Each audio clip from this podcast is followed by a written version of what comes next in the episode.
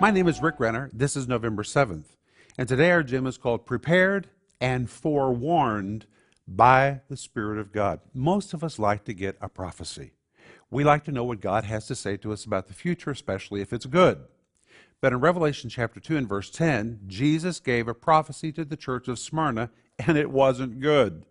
Listen to what it said in Revelation chapter 2 and verse 10. Jesus says, Fear none of those things which thou shalt suffer. And then he says, Behold, the devil's going to cast some of you into prison. Now, that is not exactly the kind of prophecy you want to hear.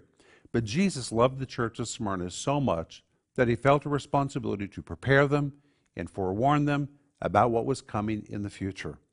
When Jesus says you're going to suffer, it's the Greek word peirazo, which literally meant the devil's going to put you through quite a fire to try to break your faith. But listen, your faith is not going to break. Even when he puts you into jail, don't worry, fear none of these things. You're going to make it. Jesus always helps us to prepare us, and he forewarns us of things to come if we'll listen. That's what I want you to think about today.